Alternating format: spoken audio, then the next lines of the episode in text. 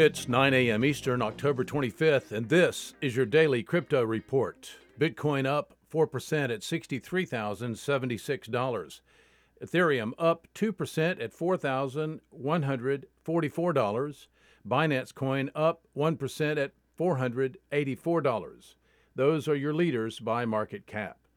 Top gainers in the last 24 hours Kadena up 26%, Convex Finance up 25%, and Origin Finance up 24%. Today's news Jack Dorsey tweets out about hyperinflation, and Rand Paul says that cryptocurrency could become the world's reserve currency. I've started to question now whether or not cryptocurrency could actually become the reserve currency of the world as more and more people lose confidence in government. You're listening to the Daily Crypto Report.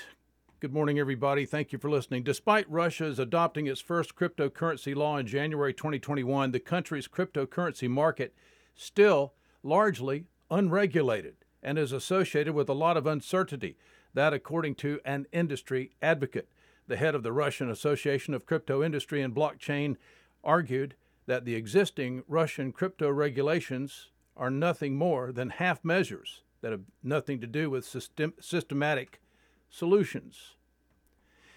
Well, the American arm of a trading empire is now FTX US Derivatives. Regulated Futures Exchange LedgerX will now be known as FTX US Derivatives. FTX.US said today the deal's close follows the launch of a non fungible token marketplace earlier this month. The U.S. exchange's parent company announced last week a raise of $420 million from 69 investors.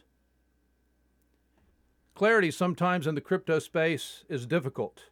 Ever wonder why the Bitcoin ETF was approved by Gary Gensler? ProShares doing well. Why was that approved? Well, the answer is authored by Tom Luongo via the Gold Goats and Guns blog. You can see it at zerohedge.com. We have a link at dailycryptoreport.io. The title of the the uh, article is Luongo is the Bitcoin ETF quote a trap unquote.